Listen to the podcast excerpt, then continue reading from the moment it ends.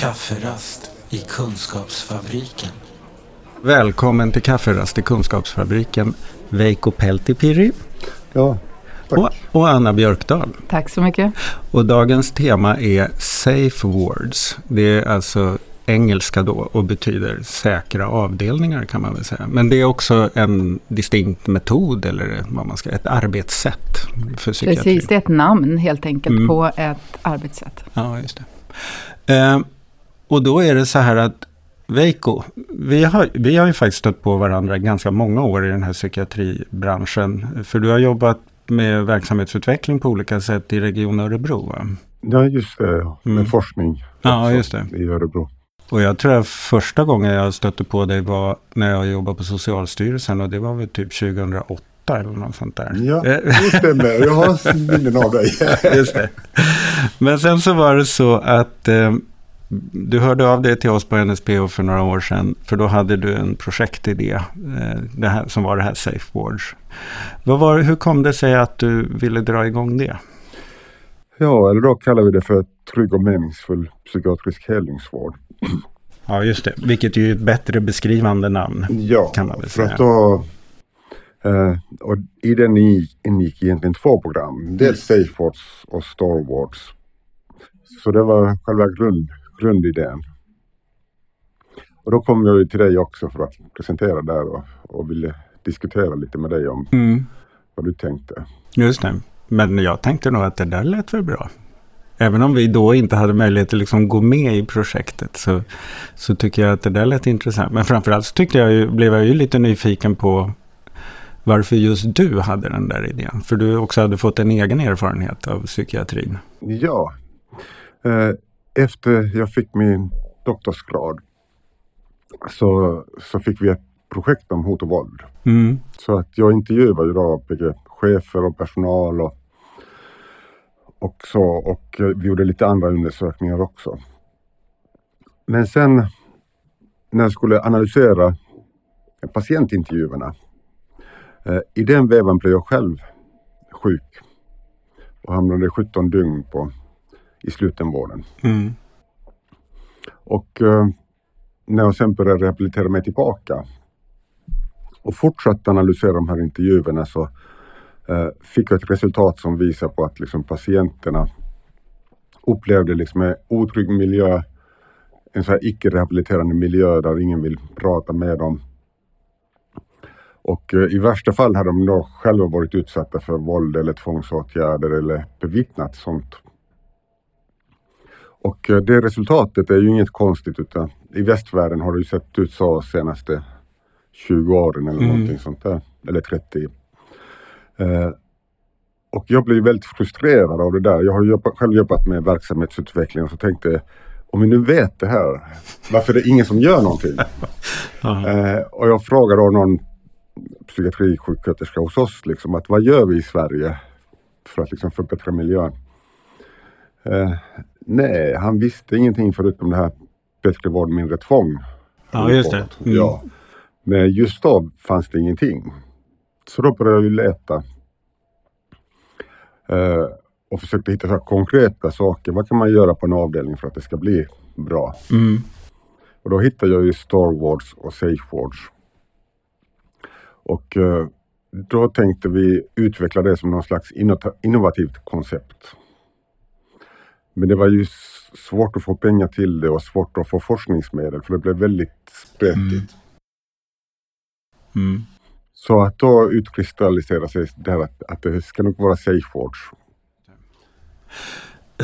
Men jag tänkte på, när du satt med alla de här patientutvärderingarna, kände du igen dig i dem också från din egen upplevelse av att ha varit i slutenvården? Ja, det gör man ju. Det gjorde jag, för att jag hade ju väldigt... det var ju väldigt speciellt att liksom analysera de där intervjuerna när man själv liksom kunde fatta... Liksom, tänka sig liksom vad ligger bakom det här uttalandet. Hur kändes det? Nej, men det var ju det här att, som jag berättade, att det är det här frustrationen. Ja, liksom, att varför ser det ut så här? Det vore någonting om det här var liksom någon banbrytande forskning, att jag var den första som visade det. Tyvärr inte. Men tyvärr inte, utan det var en i raden av intervjustudier. Mm. Samtidigt fick jag lite annan bild också av det här. För det lät lite som jag skulle hamna inne på tvång, men jag gjorde ju inte det. Och jag var ju inte så säker på om jag var inne på tvång eller inte. Nej, just det. Och det är ju inte så ovanligt bland patienter. Att man känner sig tvingad fast man formellt inte är under tvångsvård. Ja, och tvärtom. De känner inte att det är tvång för att de tycker att det är nödvändigt att jag är här. Aha, just det. Mm. Och det var väl det som jag kände också, att jag var så pass sjuk så att jag klarade mig inte utanför. Mm.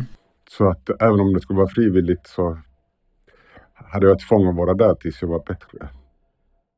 Men hur kom du, vad gjorde du nu då när du hade hittat att det är nog Safewards man ska försöka jobba med? Var det något ni då försökte börja implementera i Örebro, eller hur tog det form?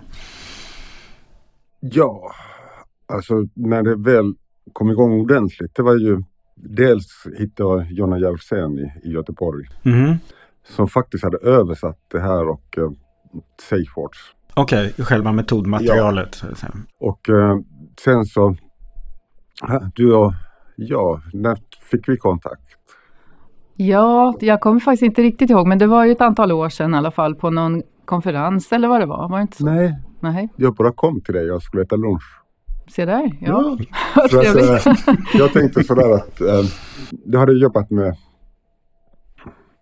med Lars Kjellin, en forskare i psykiatrin som hans meritlista är ju som en tjock bok. Mm. Så tänkte jag att honom ville jag jobba med, och så tänkte jag sådär, om man ska bygga ett team, vem mer i Sverige kunde vara lämpligt i det teamet? Men vad tänkte du, Anna, när du träffade Vejko och han presenterade de här idéerna? Nej, men jag tyckte att det var väldigt kul. Jag hade lite tidigare hört talas om Safewards på olika sätt. Och har hållit på i många år med forskning runt hot- och våldsförebyggande åtgärder i heldygnsvården, i psykiatrin. Och jobbat också mycket med att införa Bergenmodellen i Stockholmspsykiatrin. Och som är ju ett utbildningsprogram och ett implementeringsprogram för vårdpersonal för att försöka minimera hot och våld och tvångsåtgärder.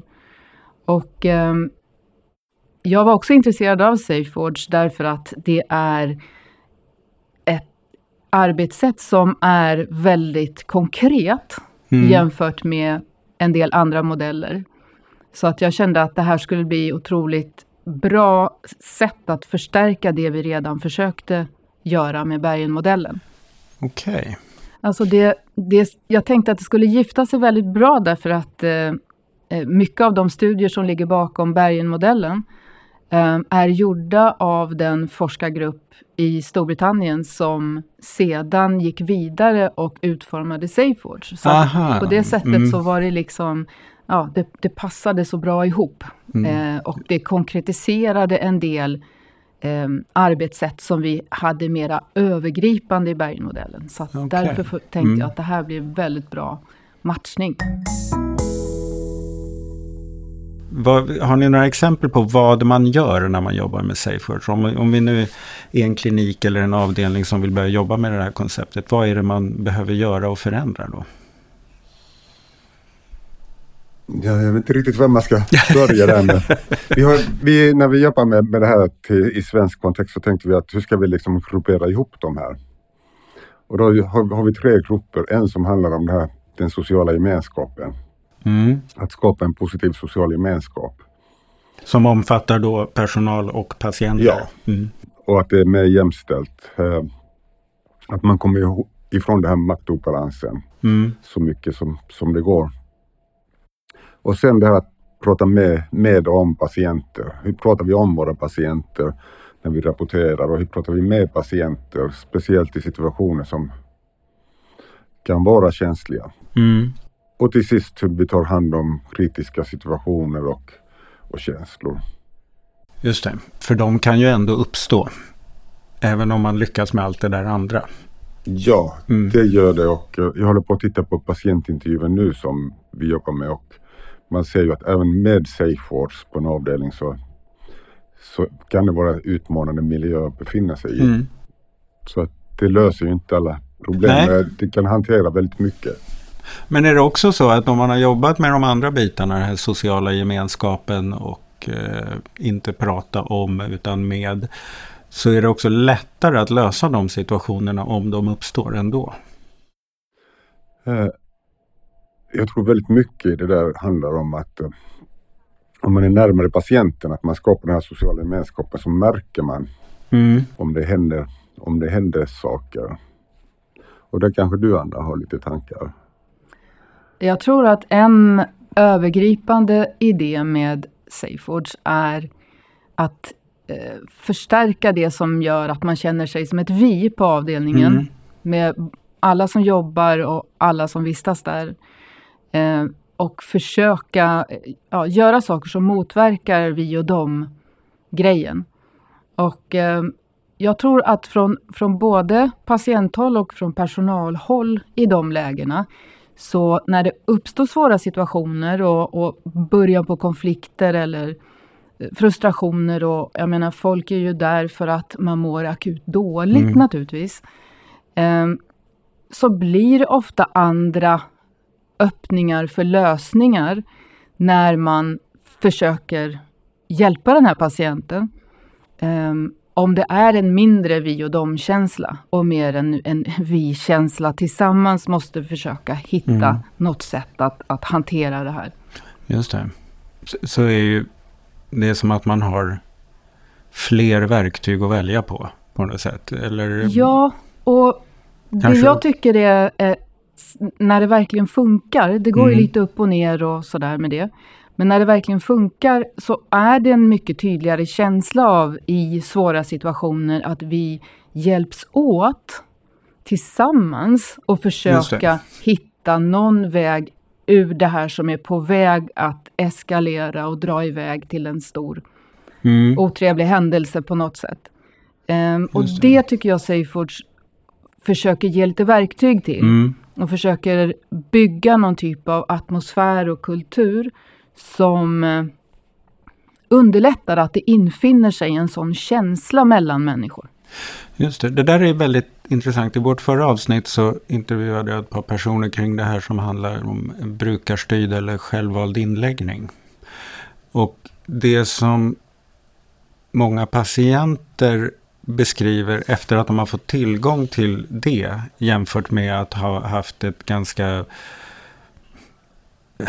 återkommande mönster av mycket tvångsvård och akutinläggningar och sådana här saker och svåra situationer, är ju just det här att när man har anpassat sig till att jag och vården är inte i konflikt med varandra, utan vi har ett gemensamt, och som du nämnde också, ett jämställt samarbete. Min kunskap om mig är lika viktig som den kunskap de har om den kunskapen professionen har.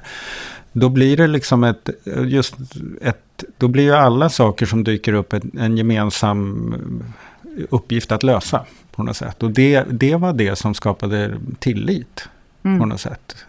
Jag tror också en del av det här, jag tror att det är många olika typer av pusselbitar för samma mål, att bygga någon typ av känsla av gemenskap ändå. Ett konkret exempel är en av de här 10 insatserna som Safewards består av, som heter lära känna varandra. Och den utgår ifrån att om man ser varandra lite bakom de roller vi nu har som personal och patient, och lite mer person åt båda hållen, så kan man inte riktigt uppföra sig hur som helst mot varandra heller. För man är inte klichéer. Nej, man är verkliga och båda. Och det gillar jag med Safewards. Därför att en personal kan bli en kliché på samma sätt som en patient kan bli bara en roll. Liksom. Och i den här insatsen lära känna varandra, det brukar se ut så att personalen skapar en perm som ligger ute på avdelningen. Där på varje sida så finns det ett foto på en personal och namn.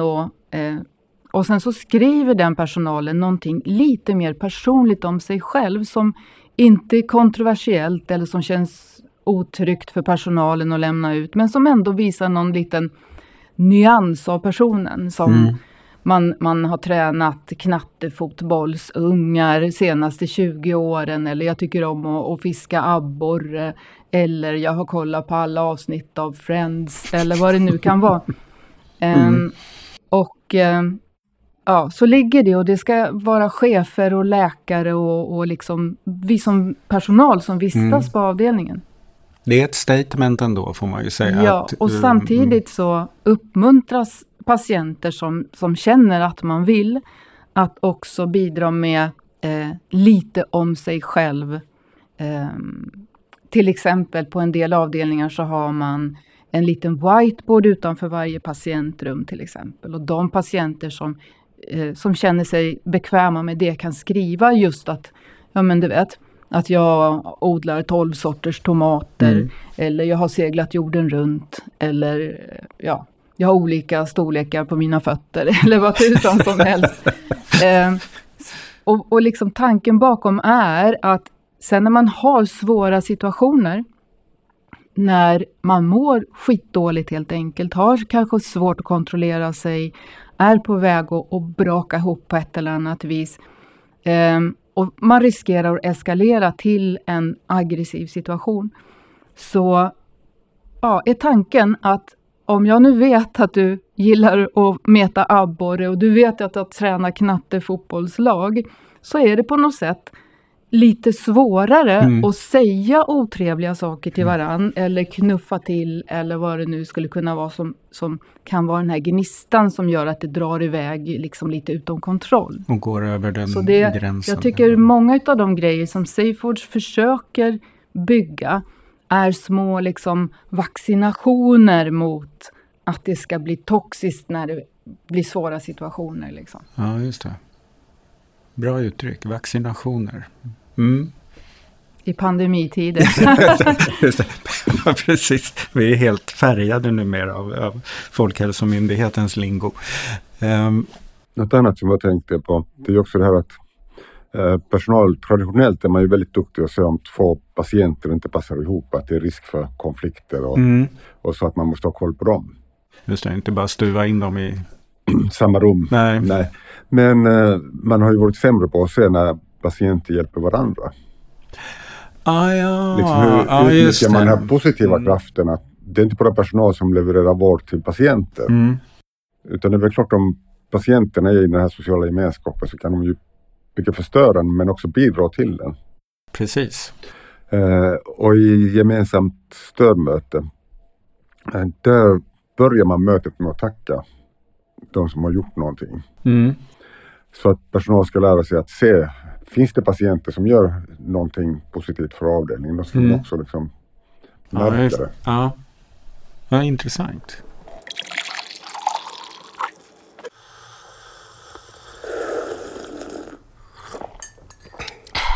Kafferast i Kunskapsfabriken.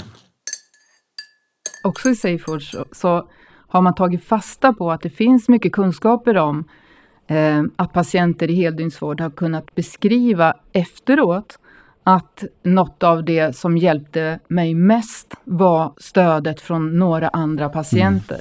Vi pratade, satt mycket, det var någon medpatient som tröstade mig när det var värst eller som kunde liksom stötta. Och istället för att se det som något slags problem, som att det där borde personal göra, så är det här någonting man har tagit fasta på och säga att ja, men låt oss försöka underlätta det och se det som den kraft som det kan vara. Och värdera det. Ja, det var för några år sedan så gjorde jag fokusgruppsintervjuer med patienter i rättspsykiatrin. Och de gav liksom uttryck för det här att personalen blir jättenervös när vi pratar med varandra om vårt mående. Då blir det snarare att man kommer och skingra för det här nu ska de inte dra igång någonting här. Så att de var ju också då på det viset helt ovana att faktiskt sitta som vem som helst och reflektera kring hur man mår med andra som också har erfarenheter av att må dåligt till exempel. Vilket ju i våra olika brukarföreningar så är ju alla överens om att det är en av de absolut bästa grejerna med att ha en brukarförening är att man har folk med liknande erfarenheter som man kan spegla sig i och lära sig av eller bli en förebild för på olika sätt. Det finns också om man kopplar tillbaka till den här insatsen med lära känna varandra på ställen där det finns patienter då som har nappat på att skriva någonting väldigt kort om sig själv. Som, det betyder att även de andra patienterna förstås kan se det. Och att det också kan få positiva konsekvenser att se att rumsgrannen har den här hobbyn eller gillar det här eller någonting. Så att det är inte så ovanligt att man som patient är lite nervös eller orolig för en del av de andra patienterna. Och det finns berättelser om hur det här har kunnat liksom öka en mer positiv nyfikenhet om varandra och kanske närma sig varandra lite grann eller åtminstone kanske inte vara så rädd för en annan patient. För att även de har kommit liksom förbi stadiet av klichéer. Ja, att det blir människor. Liksom. Ja, just det. Men alltså nästa fråga som infinner sig. Hur har det kunnat bli så här att vi måste uppfinna sådana här metoder av att liksom låta oss få vara människor tillsammans? Alltså det kan man ju tycka är lite paradoxalt att vi har en hälso- och sjukvård som bygger upp ett arbetssätt som gör att människor känner sig osäkra. Och så måste vi uppfinna sådana här saker som vi vet från varenda... vad ska man säga, kick-off på vilket kontor som helst, att det är viktigt att lära känna varandra lite grann för att jobba bra ihop. Vad är det som har lett fram till det? Har ni några tankar kring det? Hur fick det bli så här? Jag tänker så att man har satsat väldigt mycket utvecklingsmedel för att utveckla öppenvården efter de stängda institutionerna. Och då har man ju plockat alla resurser därifrån. Aha. För att tidigare hade man ju liksom väldigt mycket mer också liksom aktiviteter på institutionerna. Och de pengarna har ju gått till öppenvården. Till min tanke. Men har liksom avdelningsvården eller slutenvården eller heldygnsvården, den har ju lite olika namn. Men har den liksom blivit bara krisvård då? På något sätt att... där stuvar vi in dem när det har gått riktigt illa eller när de mår riktigt dåligt. Men vi har inte så mycket idé om varför. Jag tror att det ofta har varit så. Eller det var min känsla också i alla fall av min egen erfarenhet. Att man har slutenvård tills medicinen liksom fungerar. Just det. Anna, hur tänker du kring det här? Du som också har forskat kring det här med aggressioner och våld i ett lite längre perspektiv också kanske. Jag tror förstås att det är en stor komplexitet som leder fram till hur det ofta är i heldygnsvården.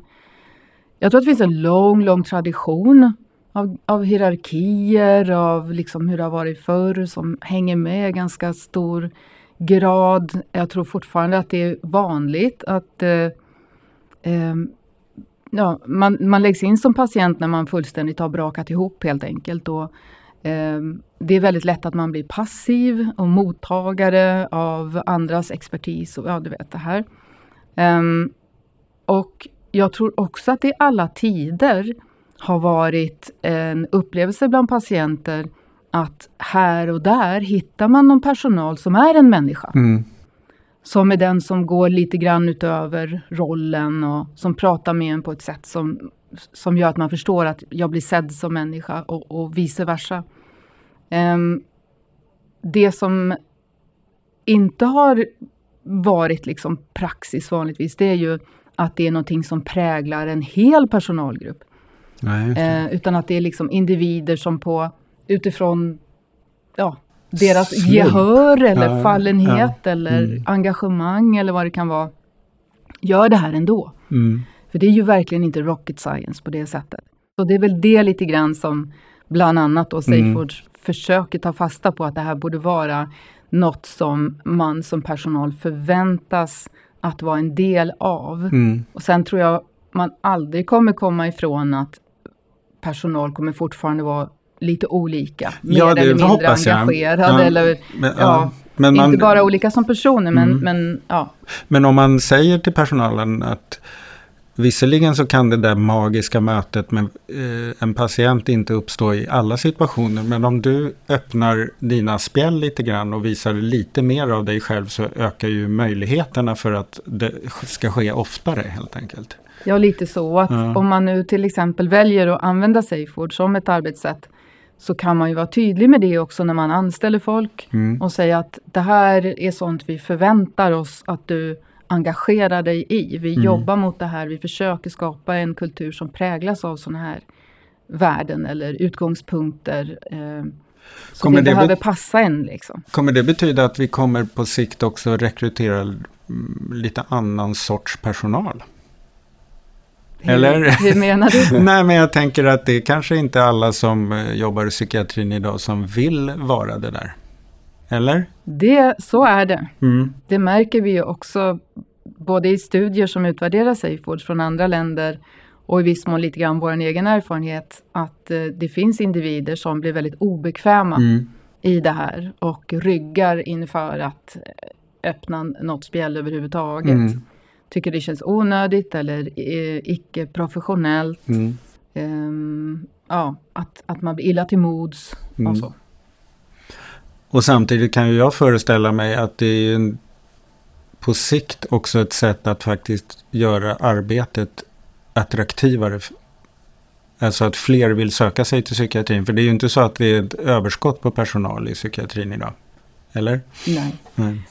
Jag tänker att på avdelningar där man får det här att funka i hög grad så tror jag många skulle beskriva att det är oftast väldigt roligt. Att mera skratt och att man får ju mer själv som personal i sådana här möten. Hur vet vi vad som är bra? Hur vet vi att det blir bättre? På hur många platser är det man nu försöker implementera eller har implementerat Safewards som arbetssätt? Det är många som är på gång. För det finns ett stort intresse från många håll som jag har tolkat det när jag har följt i media och lite sånt där. Ja, vi har ju varit på flera regioner och pratat om Safewards. Och jag var i Västmanland för ett halvår sedan. Och nu har de kommit igång lite grann. Och i Västra Götaland där man startar med Safewards, där är det ju flera som håller på och liksom startar upp. Var de först i Sverige? Ja, det var ju 2 avdelningar där. Och vi är 10 avdelningar i Örebro och här är det 4 som implementerar. Men sen har vi ju våra seminarier en gång i månaden. Och där är folk lite överallt ifrån. Ja, just det. Det är webbinarier är det väl framförallt så att det är lätt att... Det kan ni söka upp på... Vi kan lägga någon länk i anslutning till det här avsnittet så att man kan hitta mer information om man vill ta del av det och sådär. Och så hänga på era webbinarier. Ja. Men Anna, jag tänker på nu när du forskar kring det, vad är det du tittar på? Liksom? Är det hur det går att implementera eller hur ser man att det skapar förändring det här arbetssättet? Vad är det man letar efter då? Det är ju forskning som jag och Vejkos team gör ihop. Vi tittar på många olika saker. Dels så vill vi ju se om avdelningar som försöker använda det här arbetssättet om det går på något vis att mäta att det minskar förekomst av aggressionshändelser och tvångsåtgärder och sådana saker. Så det är ju väldigt en kvantitativ studie helt enkelt. Men sen så gör vi flera kvalitativa undersökningar också där vi undrar helt enkelt om olika gruppers upplevelse. Så där intervjuar vi vårdpersonal och frågar vad de ser gör det lättare eller svårare att få det här arbetssättet att fungera och kännas meningsfullt. Vi kommer intervjua patienter med frågor också kopplat till hur är det att vara patient på en avdelning som försöker jobba på det här sättet. Märks det överhuvudtaget någon skillnad ifall man har varit någon annanstans? Och, upplevelser och synpunkter runt det. Vi kommer intervjua chefer, avdelningschefer, enhetschefer. Därför att man vet att de är otroligt avgörande för att det blir tillräckliga förutsättningar för ibland ganska stora förändringar på en avdelning ju. Mm. Vi kommer också att intervjua läkare, psykiatriker, därför att de har ju en otrolig makt på avdelningarna. Och det kan ju bli väldigt märkligt om vårdpersonal och kanske enhetschef jobbar med att försöka implementera Safewards och det här arbetssättet. Och sen så kliver in och ut läkare och psykiatriker som inte har en susning om kanske vad som händer. Och som inte ingår i det där viet. Som kanske inte ingår i viet ens en gång. Mm. Vi jobbar ju med på de här avdelningarna där vi prövar Safewards nu. Att försöka också engagera läkarna med varierad framgång kan man säga. Mm. Så att vi är också intresserade av deras perspektiv. Sen har vi också en hel del forskning som handlar om just det här med vad gör det lättare eller svårare att få det att fungera. Mm. Så att vi använder en del mätinstrument i form av speciella enkäter som försöker följa vårdpersonalens upplevelse av det man kallar för normalisering av ett nytt arbetssätt. Mm. Så i början när de försöker börja använda Safewards, då är det väldigt främmande och det kan vara krångligt och man fattar inte och det går ganska dåligt. Och i en positiv utveckling så vart efter månaderna går så kan man med hjälp av en sån här, att man följer via enkät med jämna mellanrum hur någonting som först är främmande blir allt mer normaliserat. Mm. Till i bästa fall en utveckling där det ser så, lite grann som en självklarhet hur så här jobbar vi här. Just det. Men ja. Också att man ser att alltså, inte bara att så här gör vi här utan att man förstår varför, att det skapar den där skillnaden, att det förändrar någonting som också gör det bättre för mig som är personal. Precis, så vi har väl lite tankar om att i och med att vi följer den här normaliseringsprocessen under en lång tid, samtidigt som vi också jobbar med att intervjua till exempel då personal och patienter, så tittar man på det tillsammans så kanske vi också kan se intressanta samband möjligtvis. Att ju mer normaliserat det här arbetssättet är på en avdelning så beskriver man upplevelsen på ett sätt som man kanske inte gör när man har, även kanske efter lång tid med försök att implementera utan så stor framgång, beskriver man det antagligen på ett annat sätt. Vi kan också koppla på om vi kan se någon samband mellan hur normaliserat arbetssättet är i relation till hur mycket hot och våld och tvångsåtgärder. Med förstås en hypotes om ju mer normaliserat, ju mindre hot och våld och tvångsåtgärder. Just det. För en sak, när jag är ute och träffar personal eller verksamhetsföreträdare och diskuterar vad de vill tjäna på att göra brukarna delaktiga, då är det ju ganska vanligt att man, ja, men det gör ju att jag kan ju känna mig skickligare på mitt jobb. Och att det är ju faktiskt en ganska viktig aspekt. Inte bara att det blir säkrare på avdelningen eller att patienterna återhämtar sig bättre eller sådär. Eller vi får bättre siffror på någon statistik. Utan att det är faktiskt en viktig upplevelse för mig. Att jag känner att jag är bra på det jag gör och att jag kan hantera svåra grejer och sådär. Mm. Det finns några utav de här 10 insatserna som inte i första hand involverar patienterna utan handlar om just hur personal ska uttrycka sig när man rapporterar om patienter. Mm. Det gör man ju mellan varje skift i heldygnsvården ju. Vad har hänt med den och hur är det med den och sådär. Och det finns på sina ställen en ganska, kanske uttråkad jargong, i värsta fall negativ jargong. Man kanske är utsliten som personal, man har haft ett skitjobbigt skift och verkligen är högstressad eller nedslagen eller vad det nu kan vara. Och att ibland så låter det inte så kul i de här rapporteringarna. Och sen är det ju så också att, jag menar, uppgiften man har som personal är ju att hjälpa personer som har det problematiskt på olika sätt. Så då är det inte så konstigt att det blir mycket problemfokus i de här rapporterna. Det som Safewards har tagit fasta på är att vår kunskap som finns idag om hur språket påverkar våra tankar och känslor.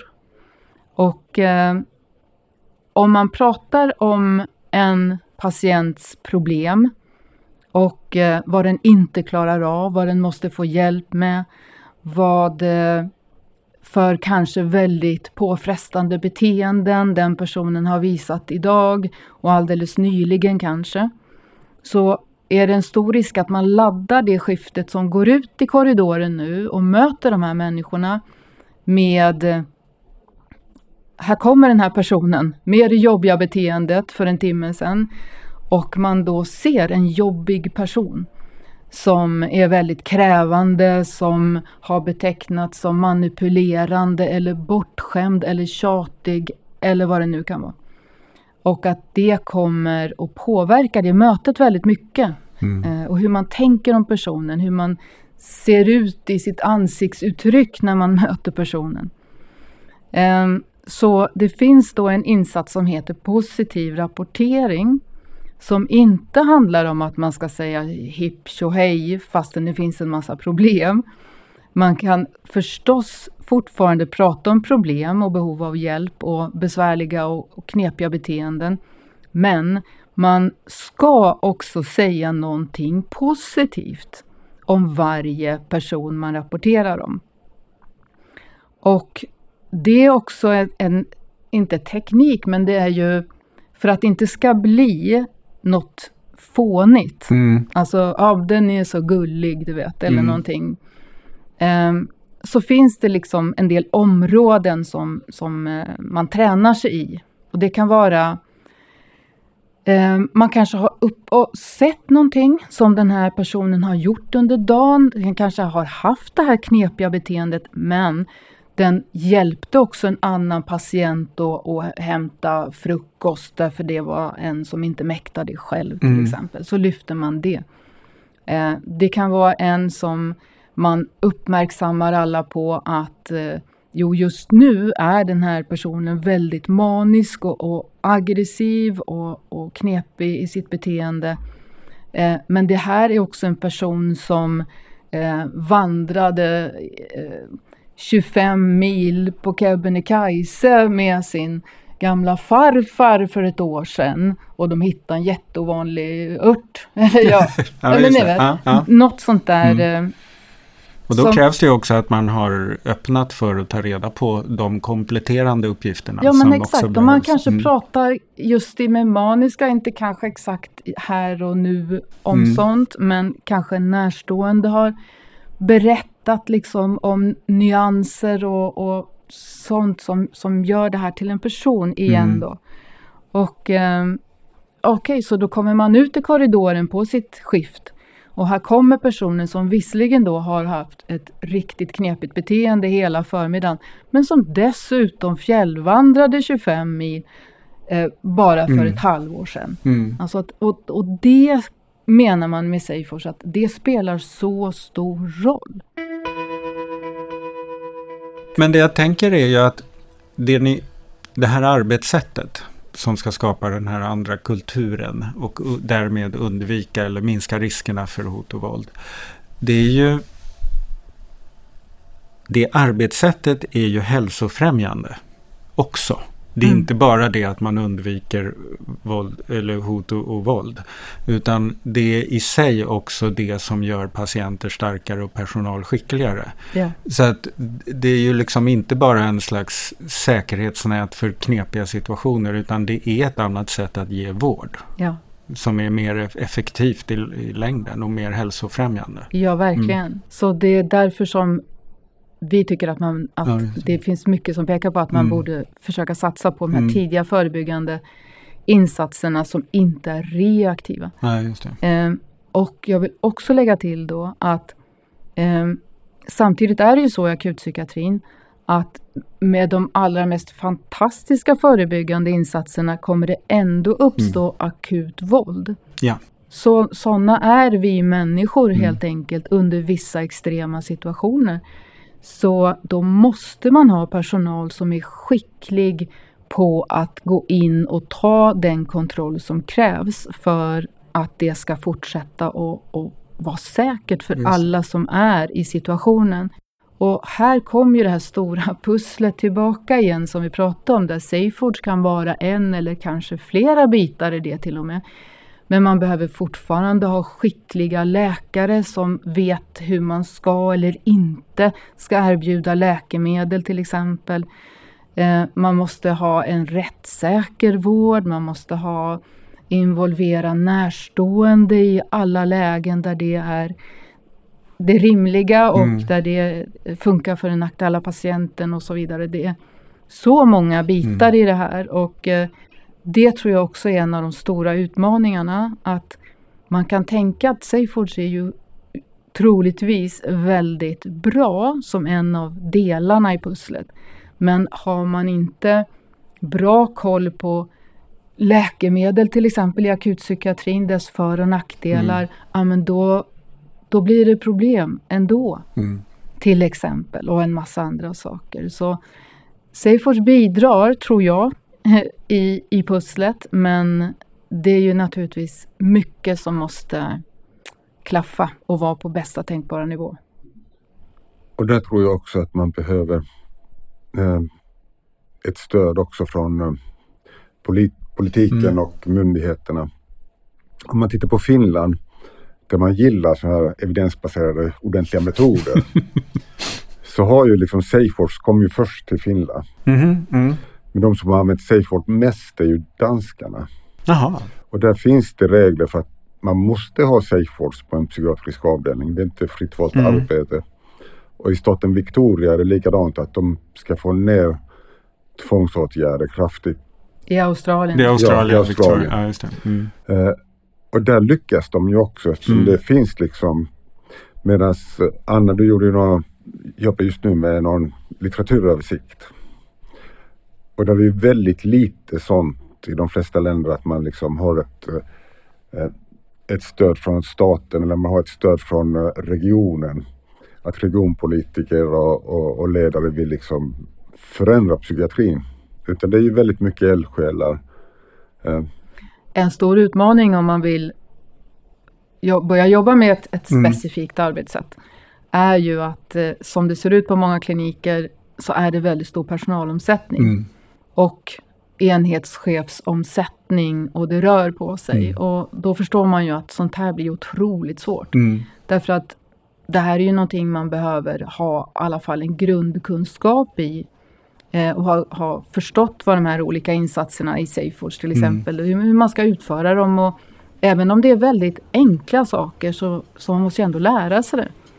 Och sen så är det stor omsättning bland personal. Det är hyrsjuksköterskor och det är ibland hyrläkare. Och enhetschefer kommer och går. Då är det ju otroligt svårt att implementera någon typ av grepp på arbetssätt. Ja, hörni. Stort tack för att ni ville komma hit och prata om det här. Vi skulle ju kunna sitta hela eftermiddagen. Stort tack för att ni ville komma hit. Tack att du fick komma. Ja, tack så mycket. Den här podden görs av NSPH, Nationell samverkan för psykisk hälsa. Läs mer på vår hemsida www.nsph.se eller följ oss på Facebook. Kafferast i Kunskapsfabriken.